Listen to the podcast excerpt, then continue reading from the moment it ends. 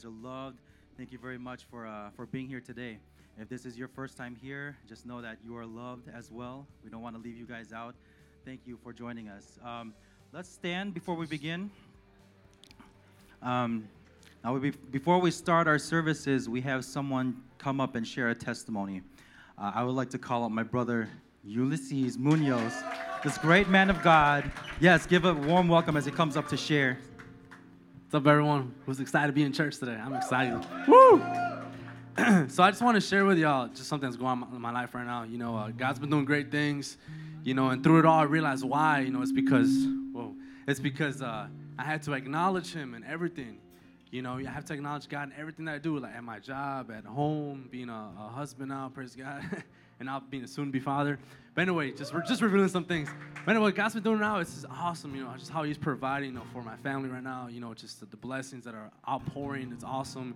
My wife is uh, two months pregnant now, almost three months, I think so. Yeah, months right now.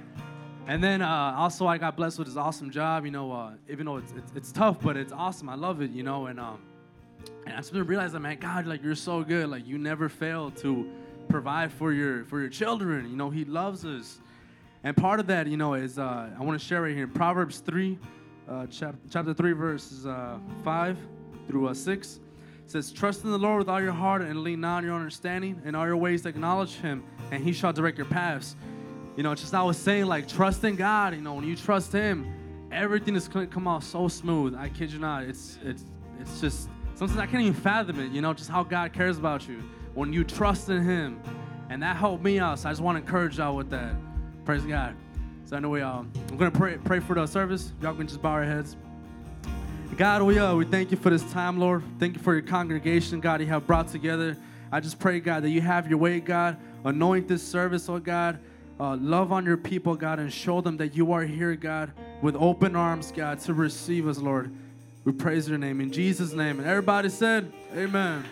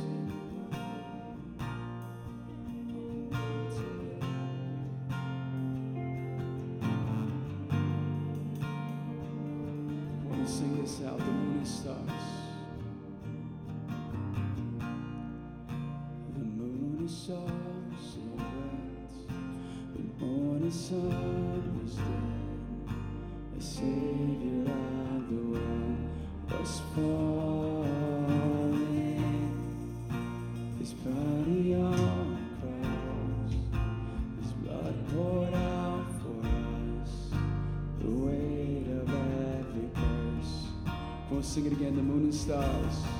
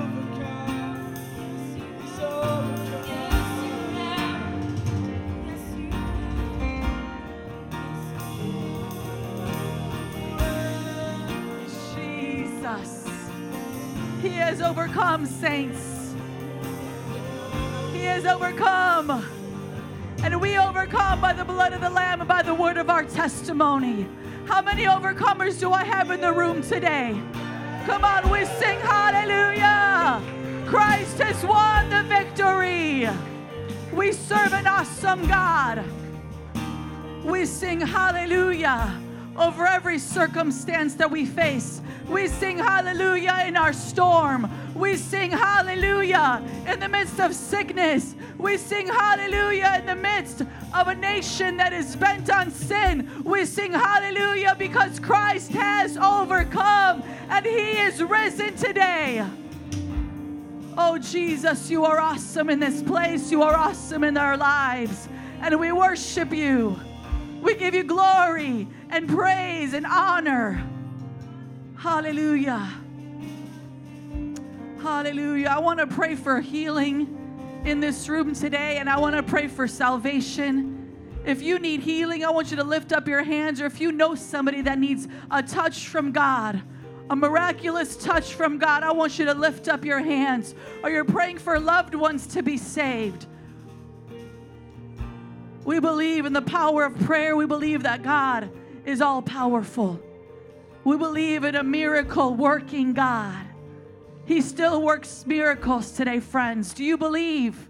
Did you come expecting to encounter a miracle working God today?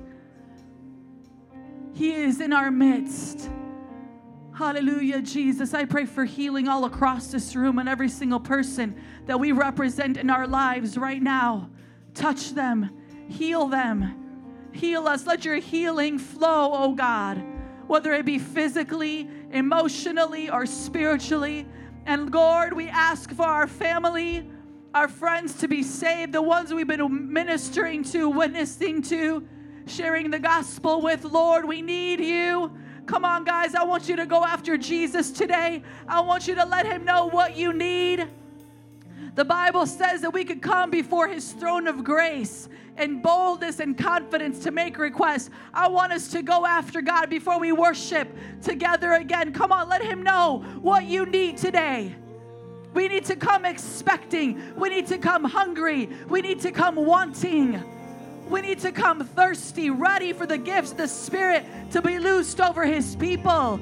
We want healing to be loosed. We want salvation to be loosed today. Come on, keep pressing in, keep pressing in. Hallelujah, Jesus. Shotorobobo kira bababasi. Korobobobo si terebebe korobobobo si. If you're filled with the Holy Ghost today and you speak in other tongues, I want you to lift up your voices today. Come on, we want the fire of God to fall. We didn't come to just do another religious service. We came to experience God today. We came to have an encounter today. Come on, lift up your voices. Let's speak in tongues for a few moments. Kira terebebeko. Kira. Somebody needs to catch this today. Certain things are taught and other things are caught. Some of you guys need to catch this today in your spirit. Come on, keep pushing through. Shotorobobo kira bababasi terebebe korobobobosi. Shotorobobo kira bababasi terebebe korobobobosi. Shotorobobo kira bababasi terebebe ko. Kira bababasi terebebe sotoroboboki. Woo!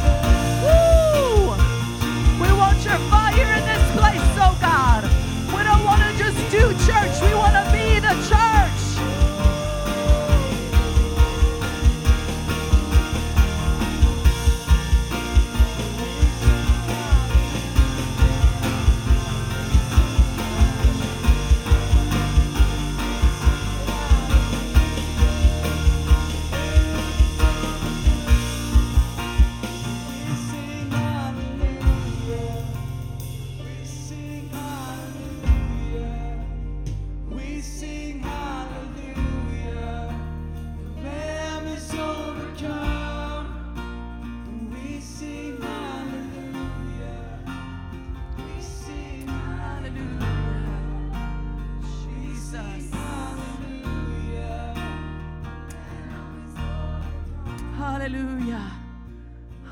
Hallelujah, Jesus. I want us to give the Holy Spirit some space, some room to speak today.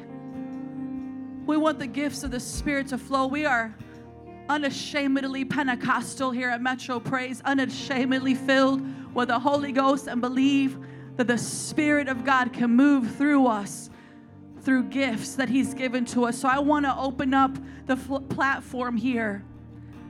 If anybody feels led to share a word, I want us to open it up and be sensitive to what God is saying today.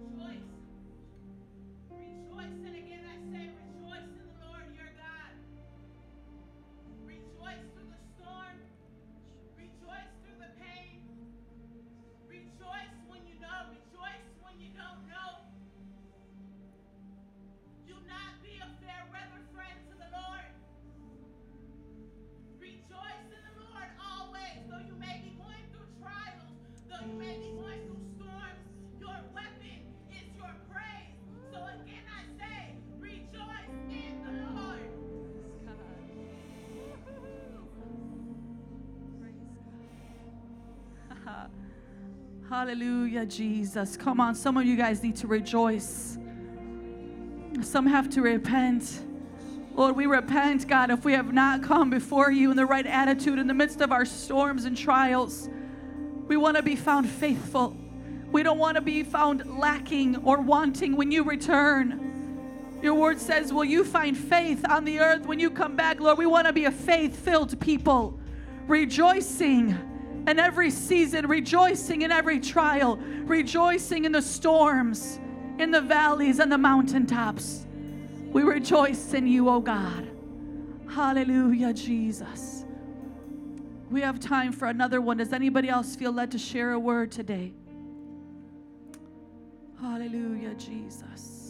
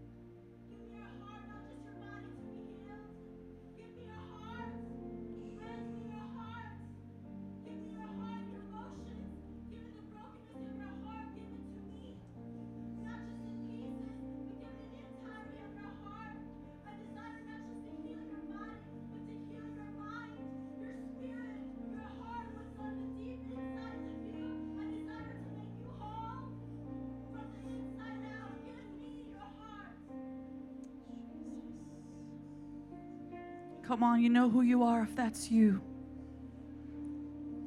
You need Jesus to touch your heart. More than a physical healing, you need Him to heal you spiritually. You need Jesus to save you, to make you new. I want you to respond. We're not forcing it on you, it's between you and the Lord in this moment. Don't let this moment pass you by. His presence is real, He is here. Reach out to Him today. Hallelujah, Jesus. Hallelujah, Jesus. We love you, Lord. We love being in your presence. We could be here forever. A taste of heaven, God. We love you, Lord. We thank you for showing up today. We thank you, Lord, that we can tarry, that we can push through, that we can wait on you, oh God, that we can be still and know that you are God. Hallelujah. If you can, if you could take the hand of your neighbor, we're going to close out sing. Uh, let's sing Hallelujah. Let's hold the, na- the hand of your neighbor. Let's lift up our hands together as a church body. Let's just sing this over our city. Let your healing come to Chicago, oh God. We sing hallelujah over Chicago, and you have overcome everything that our city faces. We speak healing. Come on, as we close out, let's worship with all of our heart today.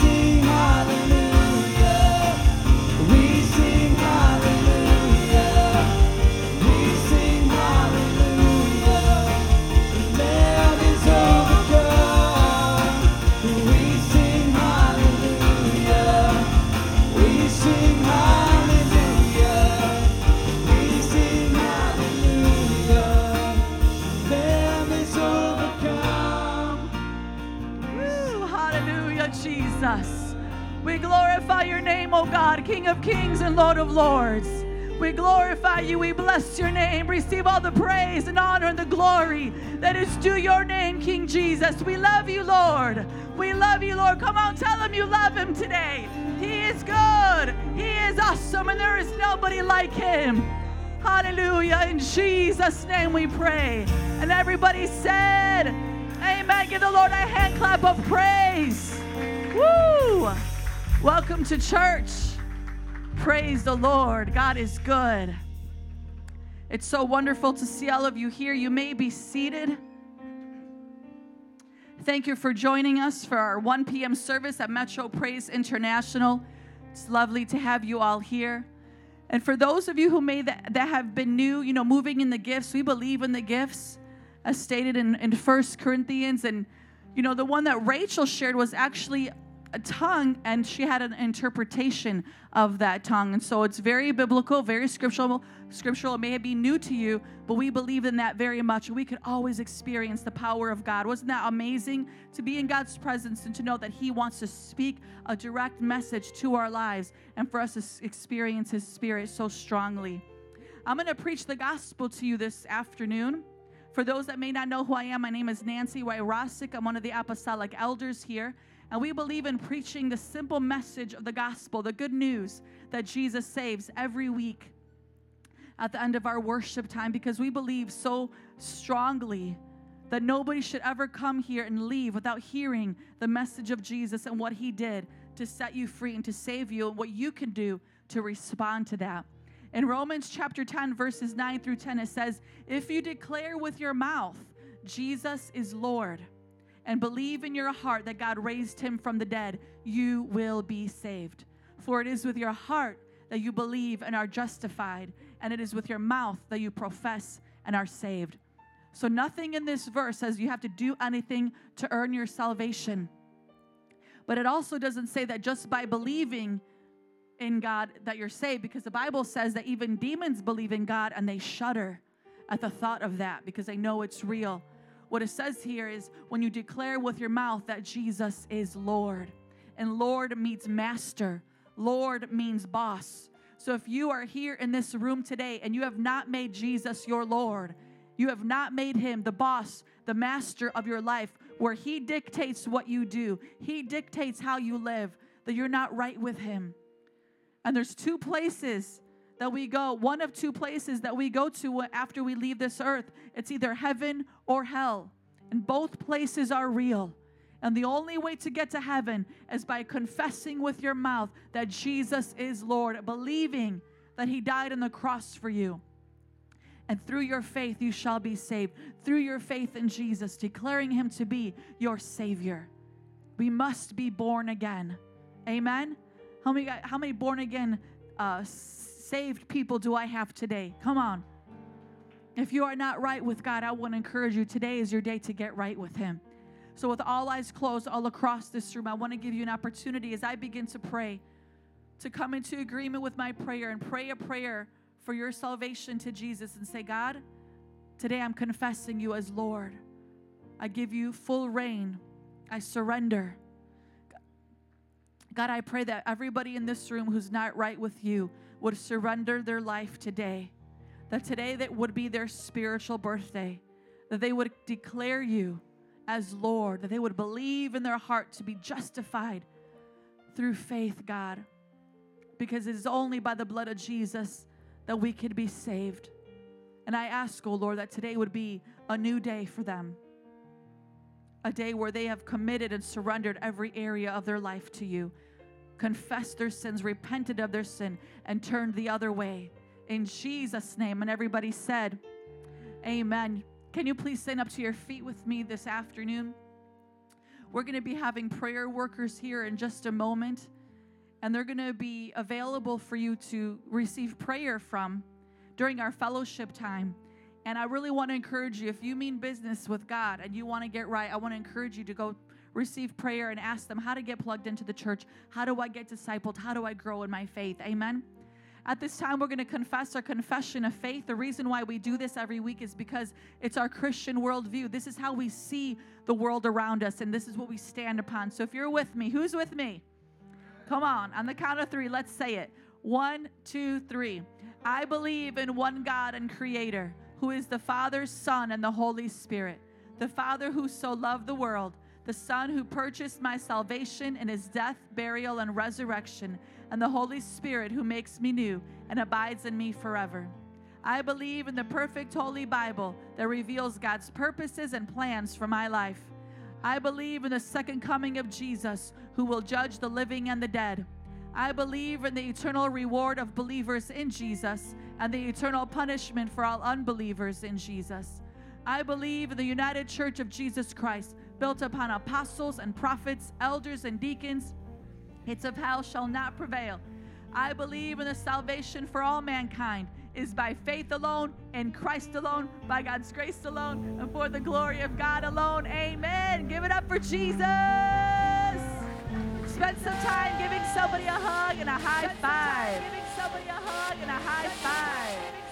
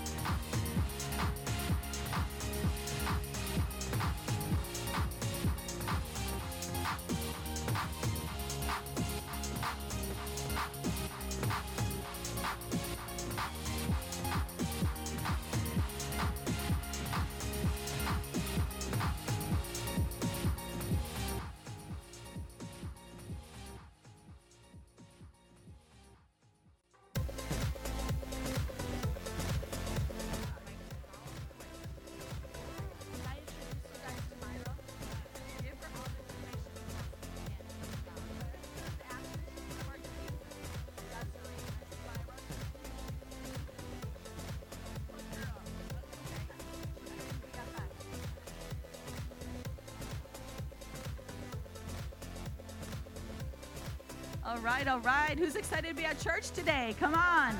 We're making it happen. God is good. So, welcome to Metro Praise International. It's so good to be back. Thank you for your prayers. We had baby number five. It feels amazing to not be pregnant right now. But uh, we thank you. We love you guys. We're so thankful for a loving church family, and it's good to be back on uh, board here. So we would just want to welcome you, especially if it's your first time. We have some new faces here. Our services here at MPI are every Sunday at 10 a.m. and 1 p.m. This is our family service, so we have King's Kids in the back for our children. And then we have Elevate every Friday at 7 p.m. for students 11 to 18 years old. So if you know anybody in that age group, you want to invite them to be here on Friday nights. You want them to be a part of our youth ministry. God's doing awesome, awesome things. Which brings me to our next announcement. Next Sunday, it's going to be our E Sunday. Come on, give it up for our outreach. This goes into our soul winning summers, uh, you know, building fun and all that. So you guys have been making it happen. So next week is our September outreach. It's going to be Elevate Youth Service. The both services are going to be run by our Elevate Youth Ministry, 10 a.m. and 1 p.m. That's September 25th. And I just want to give a shout out here to all of our teenagers. If you guys bring, whoever brings the most visitors, the top three, will have about $100 worth of gift cards given to them, okay? So up to $100 worth of gift cards for the three teens from Elevate who bring the most visitors. Is, is that exciting for some of you? All right. And then for every uh, parent, for all the parents who come with their teenagers, we are going to be giving you a $20 gift card. So, teenagers, we need you guys to bring your family, your parents, aunts, uncles, grandmas, neighbors, anybody and everybody, because the whole point of you guys running that service is still about souls, okay? So, we want new souls to come in here. So are you guys excited about that? Are you guys ready? And then adults, if you know your, you know your, your children's friends, parents, make those connections. If you have neighbors who have teenagers, make those connections. You want them to be here next Sunday. So let's do it uh, with all of our efforts, with the effort of the Holy Ghost. And we're going to fill this place up and we're going to see souls saved, especially the parents of our young people, because we have so many youth that come on Fridays whose parents are not involved, who do not attend MPI. So please be praying with us as a church that as they continue to share the message to their families, that they will show up next week. Amen. Are you guys with us? Let's do it. Our vision here at MPI is very simple it's loving God, loving people. Can you guys say that with me? Loving God, loving people. And our strategy is to connect you, to mentor you, and to send you out. We want to connect you to the church through our life groups. Look to your neighbor, say life groups. That we want to mentor you through our 101 and 201 books. That we want to send you out to do evangelism, to preach the gospel to the lost and dying around you so that they could hear about Jesus too. And our goal through doing that is to have 100,000 disciples in Chicago. Yes, that's a big number, but yes, our God is bigger, right? 100,000 disciples in Chicago with 50 churches here and 500 around the world. Look to your neighbor, say, get excited. Okay, so it's time to get connected. That's the first thing you want to do is get connected. Look, uh, if you turn your hand out around, you'll see the schedule of life groups that we have. Find a place to get connected with you and your family. There's so many different types of life groups that we have to offer to you. So you never have to feel left out. You're always part of a big family here. Here's a snapshot. If you look up in the screen, snapshot of what's happening this week. Today, we're kicking it off with our marriage life group. Childcare is provided here at the church, 5 p.m. They're going to Whirly Ball today, so it's still the the the quarter of date nights. So they're gonna be at Whirly Ball. If you have any questions, you could uh, see Ricky in the back in the sound booth or Rachel, his beautiful wife. Raise your ha- wave your hands, guys. Okay, if you uh, are new and you are married and you want to go tonight, ask them. And then for those that have already pre-registered, make sure you guys do what you got to do today to get there on time. Okay. Uh, Tuesday we have the Resistance Life Group. That's what I'm talking about. 11 to 18 years old. Married folks got to beat that next time. Okay. 6 p.m. here at the church. Wednesday, King's Kids, infant to 11 years old. 6:30 here at the church. Let me just brag on this ministry a little bit. God is on the move, guys. We had 91 people here on Wednesday. Over 70 children for our Royal Rangers Boys Club, Impact Girls Club. God is on the move in the lives of our young people. So if you have children, bring them on Wednesdays. Thursdays are gang outreach, 18 years and up, 7 p.m. If you have not been doing that, do it. It will change your life. Meet them out there. And then every Friday, we have two adult Bible studies one at the Govea's house, the other one at the Vivid's house. You have to be 18 years and up, 7 p.m. meet them there, get refreshed throughout the week, get encouraged through the Word of God and through the fellowship of your brothers and sisters in the Lord. Amen. That we want to mentor you. Look to your neighbor and say, Get mentored. We have a 101 book called Welcome to Your New Life. We have leaders ready to take you through that book one on one to encourage you to grow in your walk with Jesus. You're not meant to do it alone. Jesus provided the body of Christ, his church, to grow with you, to help you, to encourage you. And then after you graduate the 101, you'll get into the 201 class, Disciples That Make Disciples. And this is where we teach you how to be a leader one day, to train you, to encourage you, to build you up, to accomplish all that God has for you so that one day you could be ordained as a deacon or an elder in the church. And then we want to send you out. Somebody say, send. We want to send you out to do evangelism. We believe very strongly in evangelism, street preaching, preaching the gospel on the streets, telling people about Jesus, complete strangers. Okay, every Saturday from 5 to 8, we meet here at the church. They'll hit different they'll hit the streets, different neighborhoods, and you'll just straight up tell people about Jesus, about the Bible that you've never met before, and you'll probably never see ever again in your life if they don't come here. But guess what? God has mandated us to go into all the world and make disciples. And making disciples means we got to tell them about Jesus. Because if we don't tell them, they're not going to know. Some of you guys want to see Chicago saved. It's going to take us save, Yeah, we need Chicago to be saved, transformed. Nothing is to nothing is to heal our our city other than the message of Jesus. Jesus needs to invade our city. Every neighborhood, all the violence, all the gangs, everything that we're seeing, Jesus is the answer. And so we have to go. So, to recap, MPI has a vision loving God and loving people, strategy to connect, mentor, and send, and a goal of 100,000 disciples in Chicago with 50 churches here and 500 around the world. Can I get an amen? Praise the Lord. At this time, we're going to prepare for our tithes and offerings. You guys can look at the screen. We're going to be getting into our uh, lesson in just a little bit, but here at MPI, we believe that a tithe is 10% of our total income given regularly to the church and an offering is above the tithe, that amount is between you and the Lord, and we designate that towards missions and towards the building fund. I actually forgot my phone on the seat, so I'm going to be reading very carefully the lesson from the TV here. So if you want to follow along, the link is on our Metro Praise Facebook page. This is from the Disciples Giving book. We're on lesson 10. Stewards are multipliers. Somebody say, I'm a multiplier. The definition of stewardship is the wise management of everything God has entrusted us with. How many of you guys, God has entrusted you with things?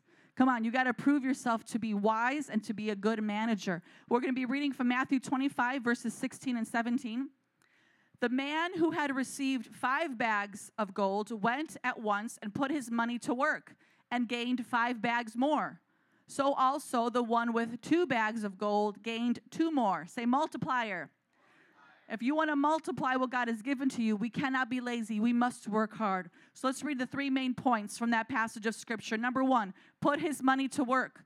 Jesus wasn't a socialist that taught against private ownership or personal success.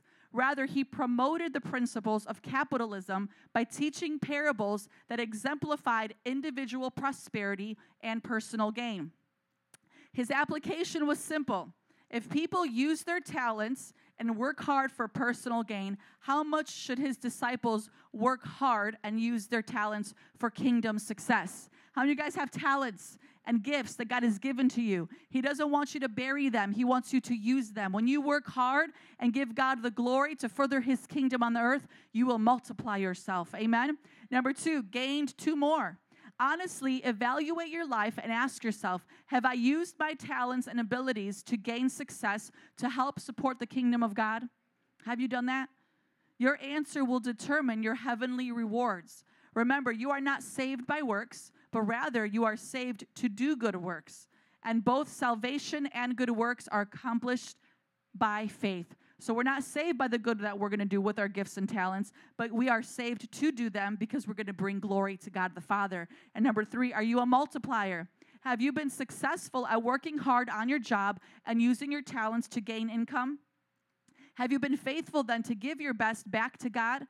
God has called you to be blessed, to be a blessing. How many of you guys have heard that here before at MPI? We live by that. Be blessed to be a blessing. The more you give, God will give back to you. will continue to increase so you could give more to further God's kingdom. It's all about God and his kingdom and giving him glory. Let's be multipliers. Amen. Here's a summary. Be a multiplier of God's gifts and talents in your life. Three ways you could apply this message. Number 1, be faithful in giving your tithes.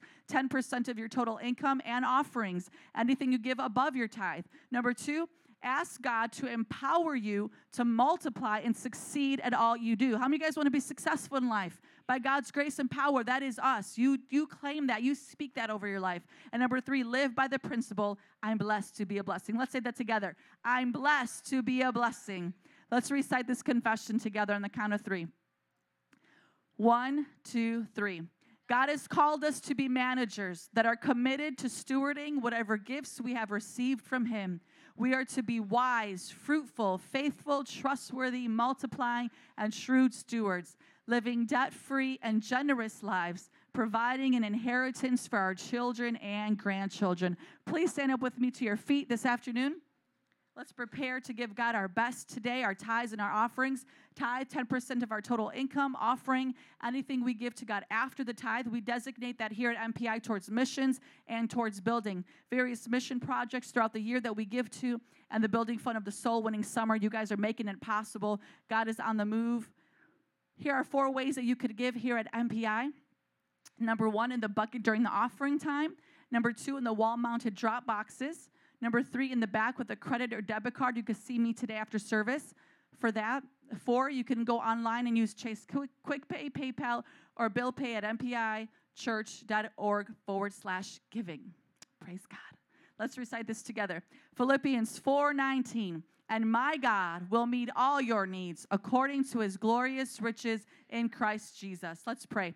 God, we thank you so much for your abundant grace in our lives. And God, we declare that we will be multipliers, that we will not bury the talents and the, and the gifts that you've given to us, but that we will work hard so that they multiply in our lives, so that we could see your kingdom uh, success on this earth, your kingdom to grow, so that you could receive glory, God, and that souls would continue to come into your kingdom. I pray that you would bless the gift and the giver today, multiply it, use it for your glory as we win Chicago and the nations for you, as we go and preach, so the disciples could be made. In Jesus' name. And everybody said, Amen and amen. Please come forward as you give today, and we thank you so much for your generosity.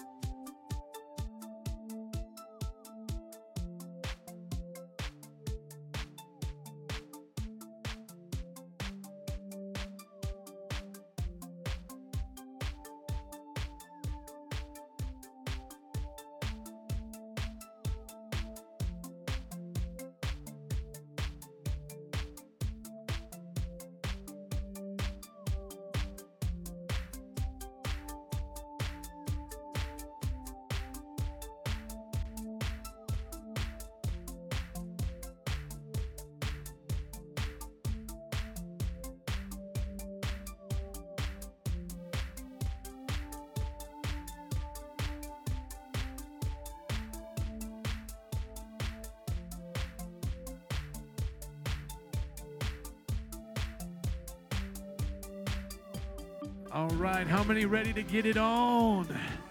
Look at your neighbor and say, Let's do it. Amen. I'm so glad that you guys are here today. Pull out your smartphone for me right now. I want to make sure we're all on the same page. Pull out your smartphone, open it up to Facebook. Does anybody ever put their face on the book? And you got to keep your face in God's book too, right? But I want you guys to do this. I want you to see some neat things that we're doing there. First thing I'd like for you to do is to um, rate the church. We are getting a lot of good feedback. People are actually finding us from Facebook. So would you do me a favor right now and rate the church? Uh, five stars, preferably. If you don't want to rate it five stars, then don't rate us. No, I'm kidding. It is a free country. You can do whatever you want. But I would say rate us five stars just right now so you don't forget if you really love this church. And then put something nice there so that people can look it up when they're on Facebook. You would be surprised, like I said, how many people find us there. So rate us on Facebook. If you've already rated us, I want you to see once again that we are live. We're on live Facebook right now. Share it with your friends. Share if you care.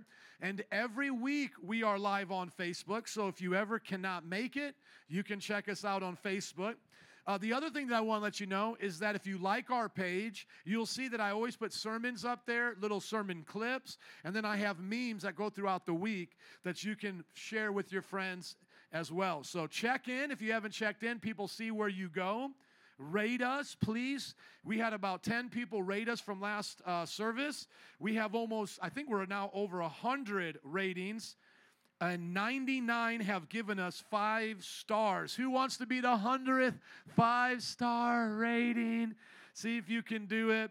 Here are some of the things that are already up there. If you haven't visited this church, you need to. Five stars. The church is amazing with wonderful people who love God and love people. Smiley face. Bless everyone. Five stars.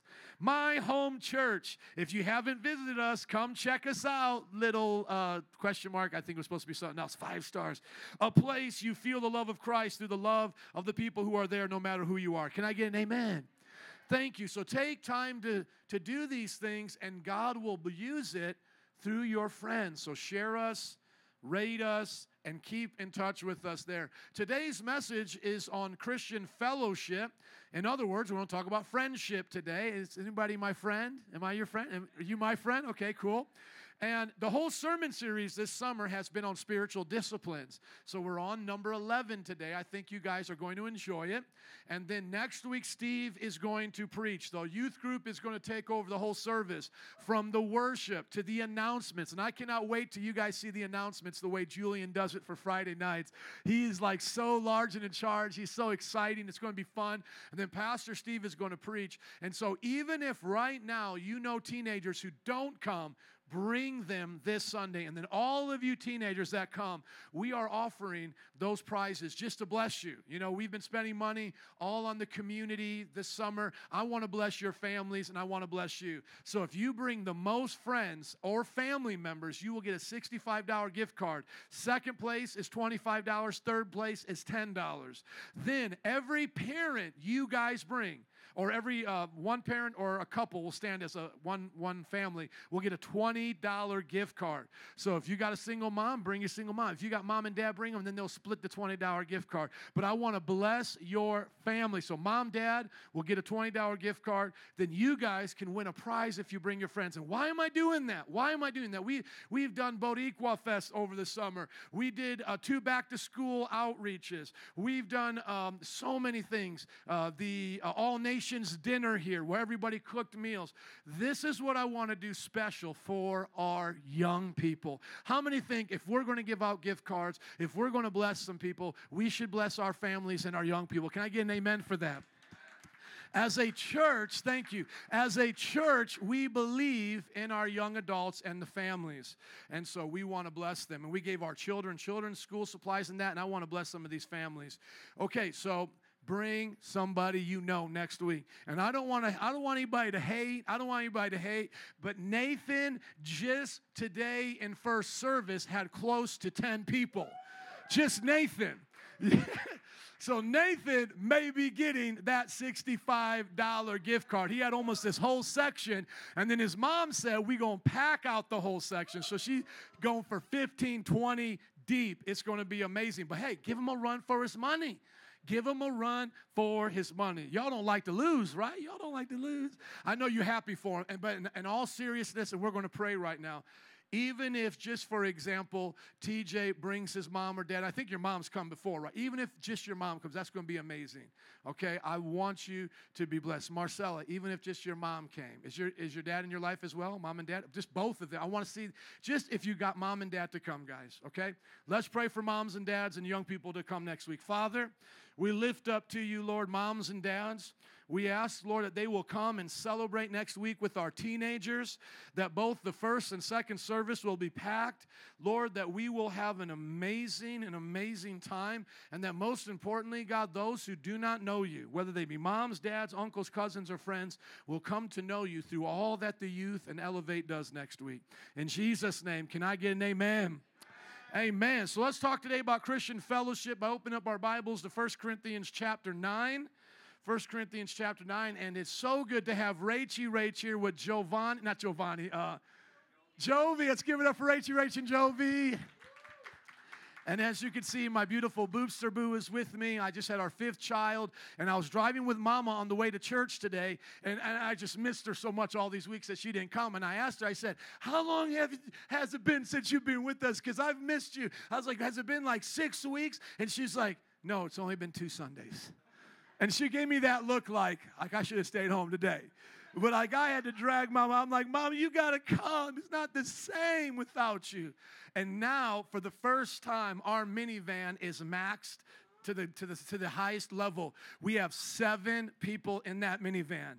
Me and my, my wife and I, and then five children. Let's give it up for packing out minivans. Thank you. But uh, you guys have three, which is awesome. I think you guys are maybe just taking a little break, not thinking about a fourth, are you? No, you're happy. You got two boys and a girl. And is she doing good? Okay, that's cool. And literally, you can just see we're talking about friendship today. Our little ones are going to be besties. And then you have a niece, right? That's a month old. I met her as well. And so if you guys have babies and want to bring them to the church, please do. We love babies uh, and we love making babies. We love making babies. But don't make babies unless you're married. And then then you can do it and God will bless you. Let's look to our scripture here for today, and it's been our scripture all series long, coming to the end of summer. But just real quick, how many have been enjoying the weather? This weather is awesome. Let's just thank you. Thank you, Lord. I love this weather. And so, literally, we'll be ending this right around probably when summer changes. When, when does it actually literally become fall? October or four days? Somebody look it up and be sure, because I, I want to trust you. Are you sure? The 22nd. Okay. So who said October? We still love you. we still love you. Okay. So this summer sermon series is going to end basically around that time. We timed it out pretty well. And then we're going to get into the book of John. Has anybody ever read the book of John before? It's a great book. I think you guys are going to love it. Okay, 1 Corinthians 9 24. Do you not know that in a race all the runners what? Run. Thank you, but only one gets the prize. How many gets the prize? One, thank you. Run in such a way as to get the prize. Everyone who competes in the games goes into what? Strict training. Say it again strict training. One more time. Say it like you mean it. Strict training. Thank you. That's where we get the term spiritual disciplines from. You want to do something great for God, you've got to go into strict training. The application in real life, if you want to win a race, you better go into strict training. They do it to get a crown that will not last, but we do it to get a crown that will last forever. How many are looking forward to that day? The day when we get rewarded in heaven. Amen. Therefore, now look at this in literary terms. The word therefore teaches you why the information before preceding in that section is therefore. So Paul made an example of Olympians running, winning prizes. Now he says, Therefore, I have told you these things because of this reason. That passage is there for this purpose. Therefore, I do not run like someone running aimlessly. Now he makes it purpo- uh, on him. He brings the purpose to himself. I'm not just running in life aimlessly. I do not fight like a boxer beating the air. No, I strike a blow to my body, make it my slave, so that after I've preached to others, I myself may not be what? Disqualified for the what? The prize. Now take this serious. Paul the Apostle is saying, if I don't run and train myself like an athlete, if I don't fight like a boxer against my body, not your body, but against my body, I can get disqualified for the prize. If heaven is the prize, where do you go if you're disqualified from the prize? Hell. Do you want to get disqualified from heaven? No, you don't want to go to hell. When I say heaven, you say yeah, uh, heaven, heaven. When I say hell, y'all say no, hell, hell. Okay, so does anybody want to go to hell? You want to go to heaven, right? So don't get disqualified. If that was an issue for Paul the apostle, is that an issue for me? Is this, is this something I should take serious? If the pastor and the apostle take it serious, are you in the pew supposed to take it serious? Yes, so from the pulpit to the pew, let's not get disqualified. So the ideal would be if in the world of racing I get disqualified because I don't finish in time, then I need to make sure I don't get, get disqualified in this race for not finishing and doing what I'm supposed to do. Let me give you an example. If you want to run with the big dogs and join a triathlon or an Ironman, which is something that I hope to do one day if I can get over hating to run, but I think I can do one of these mini uh, uh, triathlons, and I would actually be in the thoroughbred category because I'm over 200 pounds.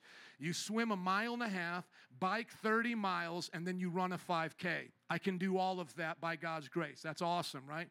But the full Iron Man, which is the extension of the full triathlon, it's a two and a half mile swim, a 100 mile bike ride and then a full marathon. Now, watch, in both of these races, they'll let anybody join as long as they're not professional. Sometimes they have those professional meets. You've got to already be ranked and be professional to get in them. But the ones that meet downtown in Chicago, the other ones I've seen, they'll let you get in. But here's the thing they have a cutoff time. Meaning, once you start that swimming, if you're not done in a certain time, you're done. Get off the track. You can't go no more. We don't want you in the way of the other people. We need to get this done, get it moving, shut down shop, go on to the next thing. Are you with me? You go to the bike riding thing. You ride in that bike 100 miles. You don't get it done in two and a half hours, cut, done, shut down. We've moved on over here to the marathon. Are you following me? Disqualified. That see a lot of times we think of being disqualified is I just do something really stupid and crazy. But what you don't understand is you can get disqualified by not making the right time. By not qualifying by the time. If you want to be in the Indy 500, you got to qualify in their qualifying pre races. If you want to be in a lot of things, you have to qualify. And so sometimes we think that, man, if I just don't do crazy stuff, I can still do this. No, God is saying to you, you need to be on top of your game. You need to win the prize. Now, some then get it confused and think, well, I am saved by my good works. And that is not true. We are not saved because we are doing good works. We are saved by God's grace. But now, by God's grace, we should do all the good works of God with everything in our heart. Love God with all your heart, soul, mind, and strength, and your neighbor what? As yourself. Thank you. And then Jesus said, if you love me, you'll keep my commands. And so just look quickly to Hebrews chapter uh, 12. Hebrews chapter 12 tells you how you can get disqualified, and it is both. It's both and the sins and the hindrances. Look at it right here. Here's the author of Hebrews, which we think was either Paul, one of his associates, like Apollos, or someone else that was close to Paul, because it has a lot of Pauline language. Therefore, since we are surrounded by such great cloud of witnesses, you think of like a stadium there, we're surrounded by these witnesses, not like they're little saints as ghosts, you know, floating around us, but that they're already in heaven because they finished their race and their stories are with, with us as a witness and a testimony.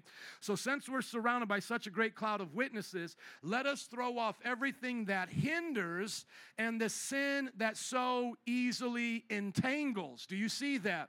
There are two things that will hold you back in your race. One is hindrances. Everybody say hindrance. And then the next thing is sin. Everybody say sin.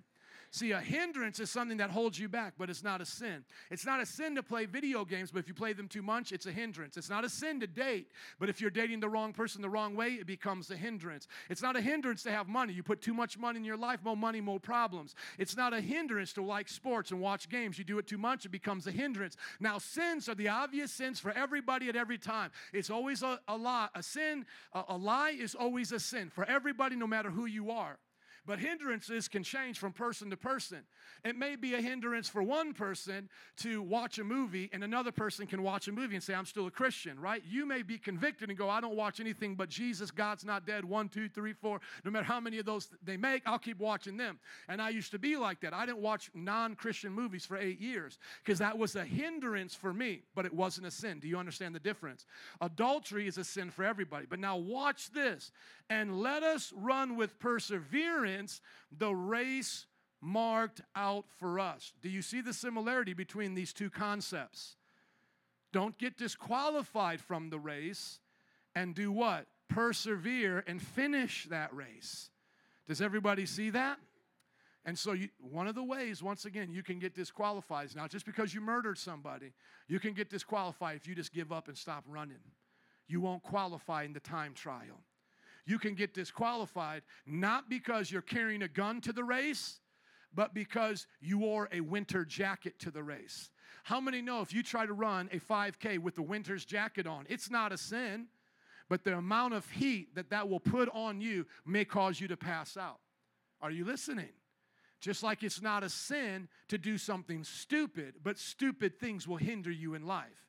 It's not a sin to uh, go spend your money on things that don't satisfy you. God says it's okay if you want to have things that are, are pleasureful in your life.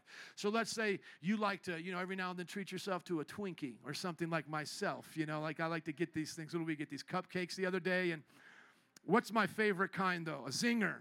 I like a zinger better than a Twinkie because it's less cake, more filling, and has a little icing on top. I love zingers. It's not a sin. But if I keep eating zingers, I can't blame God for the way my body has come into. And then if it hinders me in doing other things, the fault is my own. Not a sin, but I've hindered myself. Does everybody get that?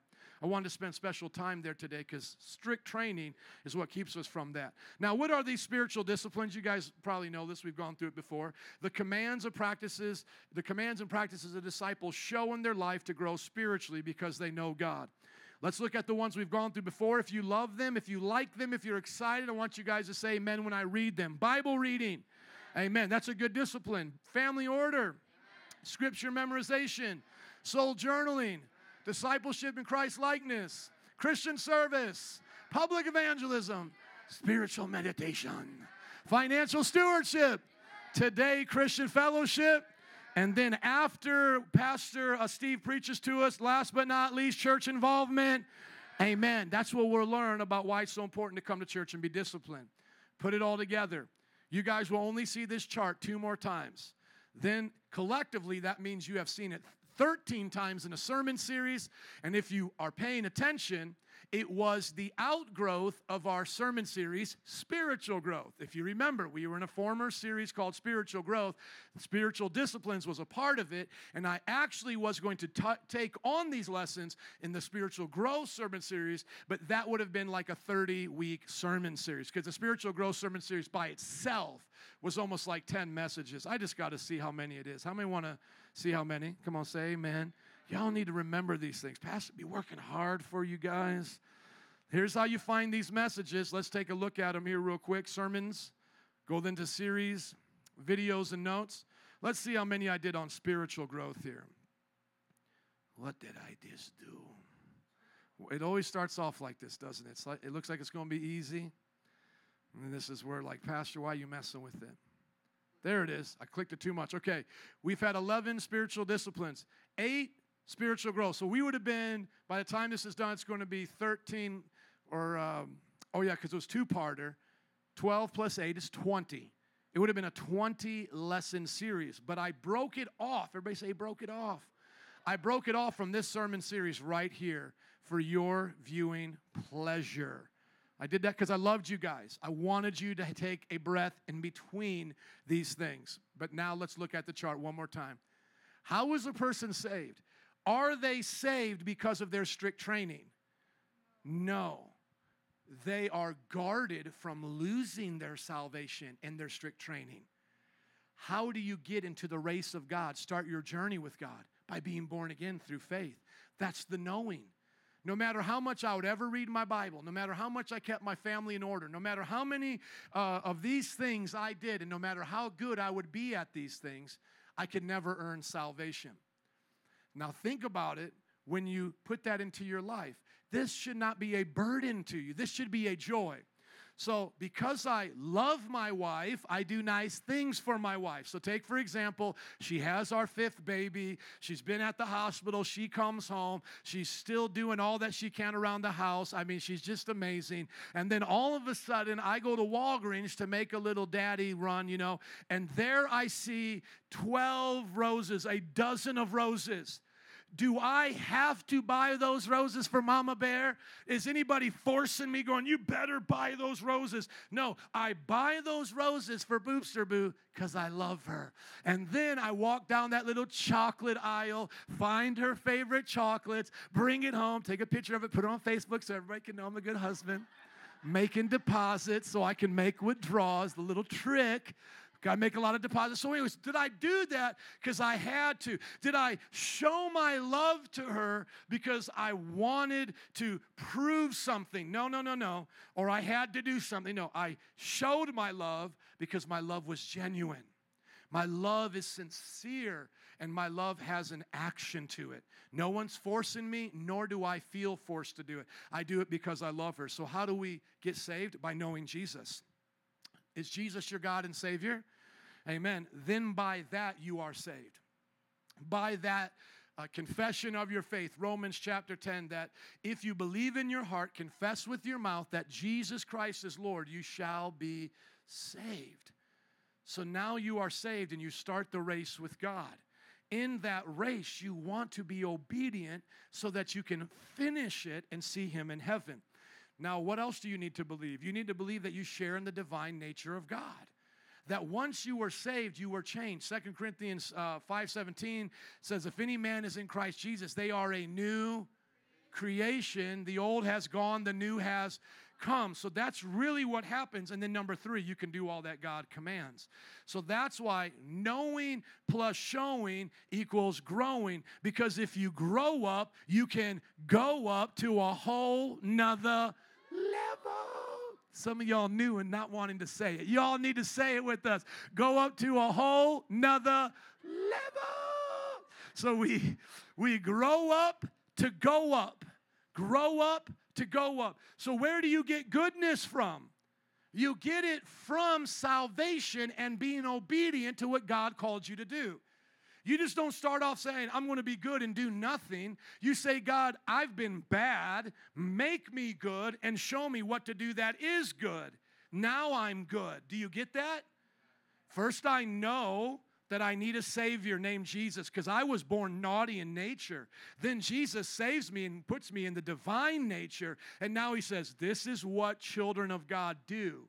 They read the Bible, they pray, they go to church, they write down the things from their heart, etc. And as they do that, what happens? Their life changes. So everybody wants this. Everybody in the world wants this. Unless they're psychotic, everybody wants that. There's nobody that doesn't want goodness. There's nobody that doesn't want knowledge. There's nobody that doesn't want self control. Everybody wants these things. The thing is, how do you get them? You get them by being born again and then obe- obeying and being obedient, knowing and showing. That's how you grow. Can I get an amen to that? Okay, so today we're going to talk about Christian fellowship. Let's think about what Christian fellowship is like. A wise man once said, A new friend is like new wine. When it has aged, you will drink it with pleasure. Now, we don't encourage underage drinking or drunkenness here, but the Bible speaks well of wine. And the Bible speaks about wine fermenting and it going from grape juice to what we now know as wine. And Jesus made the best wine. Jesus was the life of the party. When they ran out of wine, Jesus made gallons of wine. And when the man who was in charge of the party drank the wine, he said, Most people bring out the good stuff at first. After everybody's all well drunk, they bring out the bad stuff and nobody knows the difference. But you have saved the best for last. How many believe, even though it's 2,000 years later since Jesus rose from the dead, he saved the best for last? How many believe the power of the Holy Spirit is still here today? And even though we're in second service, Jesus, come on, has saved the best for last. That'll get you excited. I believe that in this last generation, we'll see more than anything has ever been done. More souls, more healings, more miracles. The best has been saved for last. That's the principle of the Bible. And so, what we look at in the Bible as we compare it to wine is that we need to be open to new friendships. That's wonderful. We can't just get in a clique and say, you know, it's us four and no more. You don't belong to the cool girls club or the, the cool dudes club, you know. We need to always be open to new friends, but we need to keep new friends around so that they become our well aged, fine wine friends. And what's funny about this is you never know the kind of communion you're going to get around here at our church because our communion ages. It comes as grape juice from the store, but after the grape juice has been sitting around a while, you may taste it one day and be like, hmm, maybe I'm getting a little, little Chardonnay on this thing. And then if it stays around too long and turns bad, it will then turn into vinegar. You don't want any of that, right? And so the idea is, is that you have to have the right process in which your friends age well with you. You don't want the wrong friends hanging around and holding you back in life, and you don't want to just stay immature your whole life. So you want to be able to make new friends, always be friendly, and keep good friends around you to age well. How many people want to age well? Amen. Okay. Now, the Bible teaches us that good friendship and fellowship is what the uh, disciples did in the very beginning. So go to Acts chapter 2, verse 46. You'll see this is a, a biblical word, fellowship. Acts chapter 2, verse 46. And it's a you know more of an older way of saying it. We'll call it friendship today, but at least I want you to see the word fellowship. It's actually in verse 42, rather. Acts 2, verse 42. They, talking about the disciples, devoted themselves to the apostles' teaching and to what? Fellowship. If you want to know what that Greek word is, it's a very cool Greek word. Uh, Jerry, who we're praying for her brother, he's right now in a very um, bad place with cancer. She had to go be with him in Arizona. Jerry is the most fellowshipping gal that I know. She actually has this Greek word tattooed on her arm, and I'm like, that is perfect for you. That is so perfect. And the Greek word is koinonia. Everybody say koinonia. And Tony, where does she have this? On her forearm? On her left wrist, yeah, left wrist right here. Yeah, very cool, very appropriate for the kind of person that she is. And so the word we have, fellowship, that literally means shipping with the fellow. So there's a fellow, there's a ship, you're doing it together, you're shipping with the fellow. Uh, we would call it, you know, fellow driving or fellow texting or fellow whatever. And uh, that's how these words got formed over time, a bunch of people hanging out on a ship. But we now can hang out in a whole bunch of different ways. But these guys literally weren't on a ship here, but that's where our Old English word comes from. But what they were doing was having koinonia. They were participating as friends in each other's lives. They were breaking bread together, they were eating and praying. Everyone was filled with awe at the many wonders and signs performed by the apostles. And the believers were together and had how many things in common? How many things? Everything. Look at your neighbor and say, everything. Come on, everything. They sold property, possessions to give to everyone who had need. Every day they continued to meet together in the temple courts. They broke bread in their homes, ate together with glad and sincere hearts, praising God, enjoying the favor of all the people, praising God. Isn't that a cool thing to do? Enjoying the favor of the people, and the Lord added to their number daily those who are being saved. How many think we always should be growing as a church? And thank God that we are. And so let's think about this now as it comes to your life.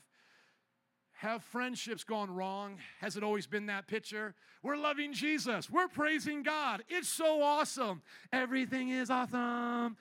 My, my kids have this song in my mind from, you know, the Lego movie. Everything is awesome when you're part of the team. Everything is awesome. You know, and then this one guy comes on and he's like, You're awesome. Everything you say is awesome. This stick is awesome. This rock is awesome. We're awesome. And everything is awesome.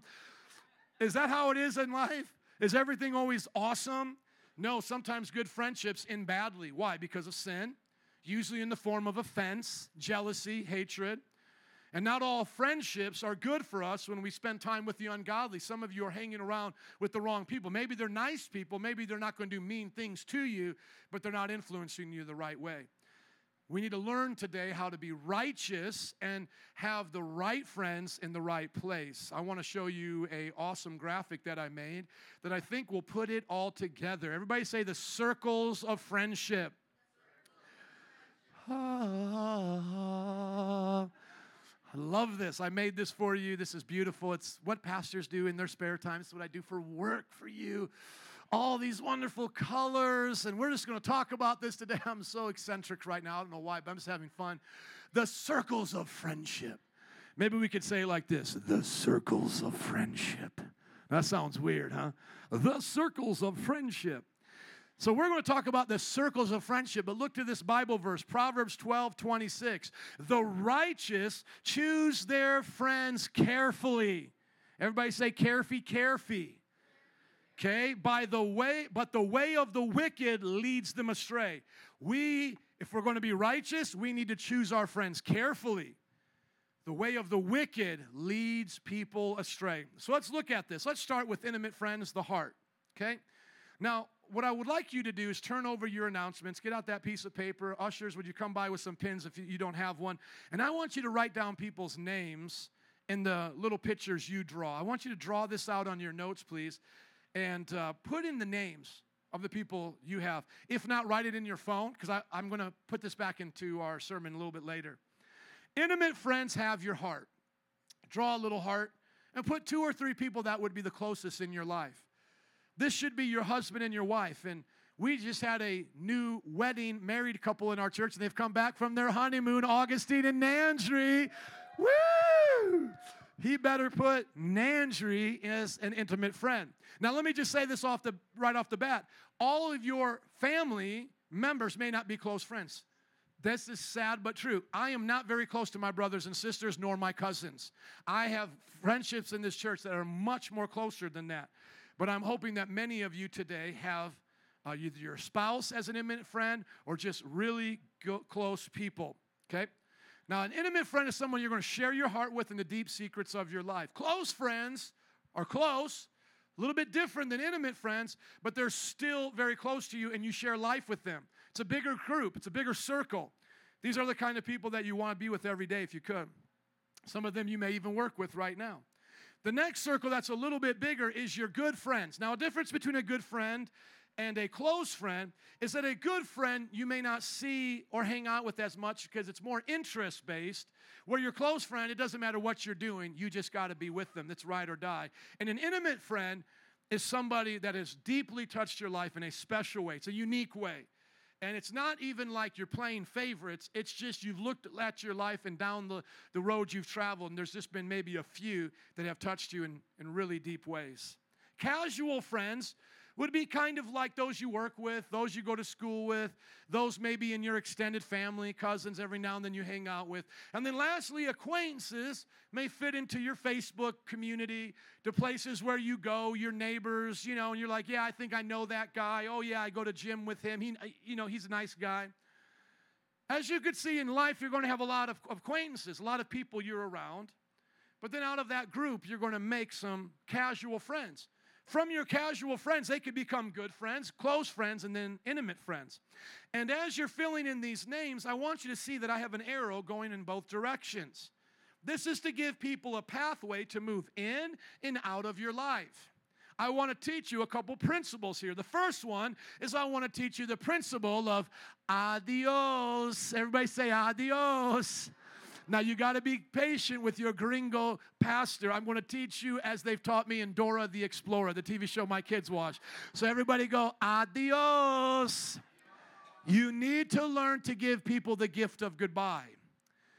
Let's say there's a husband and wife and they love each other, they are very close. They are intimate friends, but the husband cheats on the wife and leaves the wife.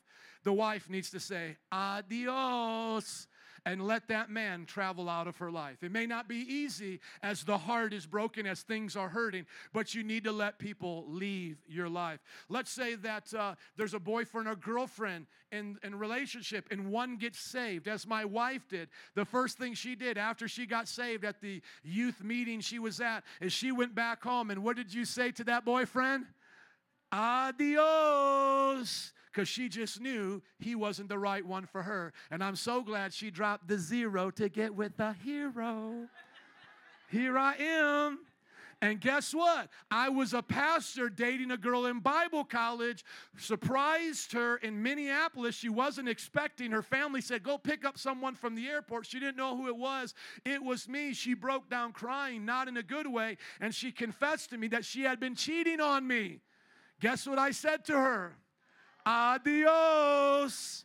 Now, let me just say this about the gift of goodbye. Some of you complain about those who are in your life and how close they are and how much they can hurt you, but what you don't understand is you've allowed them to be there. You have taught people how to treat you.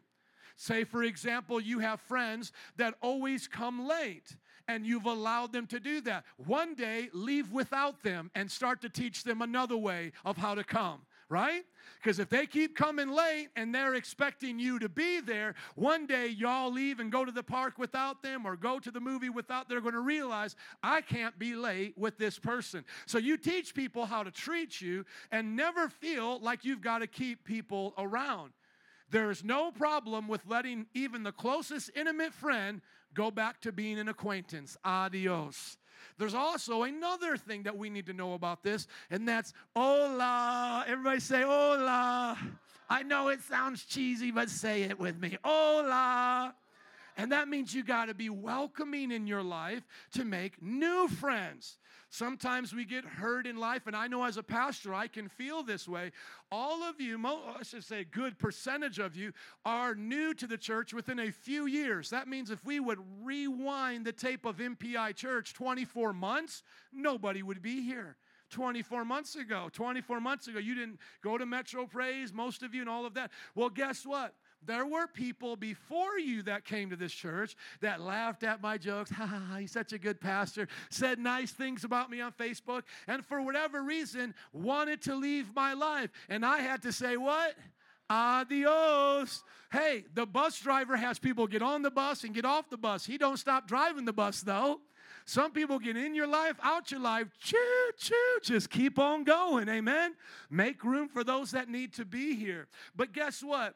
If I let that bother me as a pastor, I would become bitter. And then now, when someone new would come, I would say, Oh, I wonder if they're going to hurt me, like the people who came before them hurt me. And that's why you got to learn not only to say adios, but you have to learn to say hola. You have to learn to welcome people back into your life because you never know. Someone right now who's an acquaintance may become one of your closest intimate friends. Isn't that special how life is? And so God gives us the opportunity to send people on both, uh, both ways on the track. And so when we look at this, we can see an example of Jesus. Now, of course, Jesus loved everybody. He didn't play favorites, but you can see this circle of friendship with Jesus. Let's start with the acquaintances. This would be like the crowd. Remember when Jesus fed the 5,000, right? Those were people Jesus shared space with. They came around to hear him, a lot of them. But you know what? The crowd would change their opinion about him quite often. Sometimes they loved him, other times they wanted to kill him. And one day the crowd did shout to have him crucified and Barabbas released. Then you look at Jesus, he had more than just acquaintances, he had casual friends. About 500, the Bible says, saw him after he raised from the dead. This is very special. So they shared moments together, the moment of the resurrection. If you remember, the book of Acts says in the day of Pentecost, 120 were gathered together when the Holy Spirit came. Those people were a part of that 500. So Jesus had casual friends that he really spent more special moments with. Then it gets more smaller as you go into his good friends. I don't know if you knew this, but in the Bible it says there was about 72 people that followed Jesus, and he would send them out to go promote that he was coming and to prepare things for him. It even says at one time he sent out the 72 in groups of two. If you divide 72 by two, how many pairs is that? 72 divided by 2. How many pairs is that? 36. Jesus sent out 36 pairs of people to go preach the gospel. Witnessing in twos is biblical. Now, those shared the same interests of Jesus. They were always with him and said, We want to help you build your kingdom, Jesus. Then Jesus had close friends, which he considered to be his 12 disciples. How many remember the 12 disciples? It says, Out of those 72, Jesus picked out 12 and appointed them to share life with him. That means when he would go to sleep at night, they would sleep in the same room or vicinity with him. Now, I don't know if you know this, but in the Bible it says out of the 12, Jesus had three favorites. Now, sometimes we don't like the idea of favorites because we think favor is unfair. But in God's kingdom and in friendship, favor is always fair because God favors those who favor his cause. Meaning it like this just because you married your husband doesn't mean you're not fair to all the other men. Your heart is only able to favor so many of those in your life. One man in particular. Then for me, one wife. And as friends, I can't have a lot of people in my life in intimate places. I just don't have the capability, nor do anyone else. So God uh, Uh, Jesus rather looked for three that really favored what he was doing, really were quick to get into what he was saying and to believe it. And those he pulled away into special moments, intimate friends. This was Peter, James, and John, the three. So, for example, Jesus had the 12 with him, and he said, I'm going to go up into a mountain to pray. Who did he bring with him? Peter, James, and John. And there, Jesus turned into the pre incarnate image, the divine image he had before he was born of a virgin. The Father began to speak, and that special thing that was to Jesus was shared there from his heart with his disciples, his real identity. Then we see that when Jesus was about ready to be betrayed by one of his close friends, because people like that can betray you, Judas, Jesus goes with his 12 to pray, minus Judas, that's 11. But then he pulls out three and says, You guys come closer and pray with me now, like almost like in a prayer huddle. And that was Peter, James, and John. Sadly, they fell asleep. But we see that Jesus had these three intimate friends. So Jesus is our example as a friend. Not only did he teach us what it was like to be a friend, he showed us that all of us could be in his heart and share this time with him because as the divine nature of the Holy Spirit is with us, we can all be intimate with him. That's one of the reasons why Jesus ascended to heaven was so that the Holy Spirit could be intimate with all of us instead of the God man only being able to be intimate with 3. Do you see the difference? Jesus if he would have just stayed here as he was, he would not have had the same relationship he does by going to the Father because he said, "I have to go to the Father to send the Holy Spirit." That was the relationship that they had. Here's a couple things I want you to think about. In your circle of friends, do you have non Christians in places where they shouldn't be? That's one of the things I want you to think about because a lot of where our problems come from is by allowing the wicked to lead us astray. So let's say you're in a dating relationship. Are you dating a non Christian that's okay with sex before marriage? You've let someone into your heart, into your life that shouldn't be there with the morals that they have. Do you have friends on your job that you consider close or good friends, but yet they're willing to cheat or be corrupt, like Blab- I messed it up. Uh, Blagojevich, what is his name? Blood. Did I get it right this time? I just got it wrong in my head, I guess. Blagojevich. He chose the wrong friends, didn't he? Corruption. Corruption. And so, what we see is that no matter from where you're at in life, if you allow the wrong people into the wrong places of your life, they can hurt you. The five worst memories of my entire life are a direct result of me being around the wrong people. The five worst memories, experiences that I've ever had. Now, my parents had taught me this because I was born and raised in a Christian home. My parents would say, Look at your friends, Joe, because that's your future. And they would say, Joe, you are who you hang around. And I didn't believe them. They would teach me the principles of birds of like feathers flock together. You never see eagles in a hen house. And you never see chickens flying on the wings with eagles up on mountaintops. Hello, somebody. But I didn't listen. See, I thought I knew better. As a 13 year old skateboarder, I was hanging around with the older kids, 16, 17. Yes, they had already started to drop out of high school and do drugs, but I was going to be different. I like them. They're nice. They understand me. We hang out and have fun. But guess what? What happened over time? I drop out of high school. I do drugs. And so some of my or all of my worst memories come from peer pressure and from me being around the wrong friends. When I lost my virginity, terrible memory of having sex for the first time was because I wanted to try to prove to my friends I knew how to have sex. The first time I was arrested was because I was with the wrong friends. The first time I almost OD'd on drugs, crystal meth, driving out in the country, doing more than ever should have done. All drugs are bad, but this amount, the amount that I did under their pressure had me OD. And I heard them saying, let's drop him off here in the cornfield so we don't have to put him in the hospital. We don't want to get in trouble. And I remember praying to God that the Lord would revive me. The first time that I had to go to the hospital and get stitches, I've never had stitches in my whole life. Out of all the crazy things that I have done, skateboarded and, and uh, biked and mountain biked, all of these things, even to this day, the only time I've had to be taken to the hospital was when we were breaking into gas stations. There was a, a one that we threw a brick through and we thought we could go through it. And then my friend says, Kick it, kick it. And I go to kick down the glass and it goes right through my leg. He then drops me off about a block from the hospital. I have to walk to the hospital, and he doesn't come and get me. I have to walk a mile and a half afterwards with 30 stitches to my car. The first time that I got arrested in real trouble from selling drugs was my friend when I were in a car. He was lighting fireworks, driving his own car. I said, What are you doing? You're an idiot because he was high out of his mind. Then I start driving the car. Now he has two hands to do fireworks. We get pulled over. Police officers' guns are drawn. They find drugs on me. They arrest me. They put me in the back of the car, give the keys back to my friend, and say, Stop hanging around with bad kids like this. You see, it's because of things like that that I can say where my friends led me down the wrong path. Now, you may have not been a drug using teenager or doing wild things, but look at some of the trouble you've gotten into in life. Look at some of the fights you've gotten into. Look at some of the places that you've been, especially those who have gotten pregnant outside of wedlock. See, you let somebody into your life that didn't respect you enough to marry you.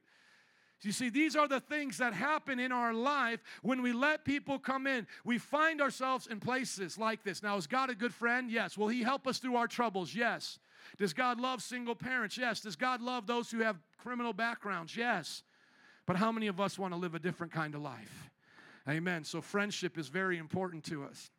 Now, look at what Jesus said. John 15, 15, I no longer call you servants because a servant does not know his master's business. Instead, I have called you what? Friends, for everything that I've learned from my Father, I have made known to you. So let me say this today. If you're here and you don't have a lot of friends in this list and you're blaming it on other people, I want to tell you that may be because you're a weirdie. It may be because you're just weird. And weird people make excuses for not having a lot of friends. Now, I'm not saying a lot of friends makes you a better person, and don't get me wrong, I'm not trying to be mean, but I have met people at all stages of our church where they go, Pastor, there's just nobody here that can be my friend, and I just try. And I'm like, no, they're trying to be your friends, you're just weird. You talk about yourself all the time. You complain all the time. You're self centered, self focused, and you don't want to share life together, and then you blame others, but it's yourself. Now, you may say, Pastor, that's mean to a weirdy person. No, that's the best thing I can say to a weird person. You may say, What if they're dealing with, with issues? Let's help them through their issues. If it's medical, let's help them get on medication. But here is the deal do not be a weirdy and say that is God's best for you. God wants you to be like Jesus and have a circle of a, a great circle of friends throughout your whole life. God wants you to have intimate friends. If you're in this church and you say, I cannot find intimate friends, if this is all our church was, which is way more than this, but let's just say this is all it was, you could find friends right here. You can find friends. Well, Pastor, they're not as old as me. They're not as young as me. They're not as cool as me. You're weird. You're weird. Stop being weird. Well, I come to this church all the time and nobody says hi to me. They do say hi to you. You don't hear them. You walk with your head down. You don't pay attention. You're always self absorbed. See, people like that, we think we should feel sorry for. We should help, but not feel sorry for. Listen to me. Depressive thinking is a self centered mindset. Jesus was a, such a good friend that he was friends with sinners. Jesus was such a good friend that Jesus was friends with enemies. Everybody wanted to be around Jesus. You need to be a friend like Jesus. So if you go, Pastor, that's just not my personality, I'm a loner, stop being a loner. Stop being weird. Start being likable. Start being hangoutable. Start being easygoing. I was talking about in the first service, one of our pastors, when I first met him, always had a weird look on his face, always talked to people looking down, mumbling to himself, and always felt that he didn't have enough friends in his life. And one day I had to tell them, I'd say, You're just weird.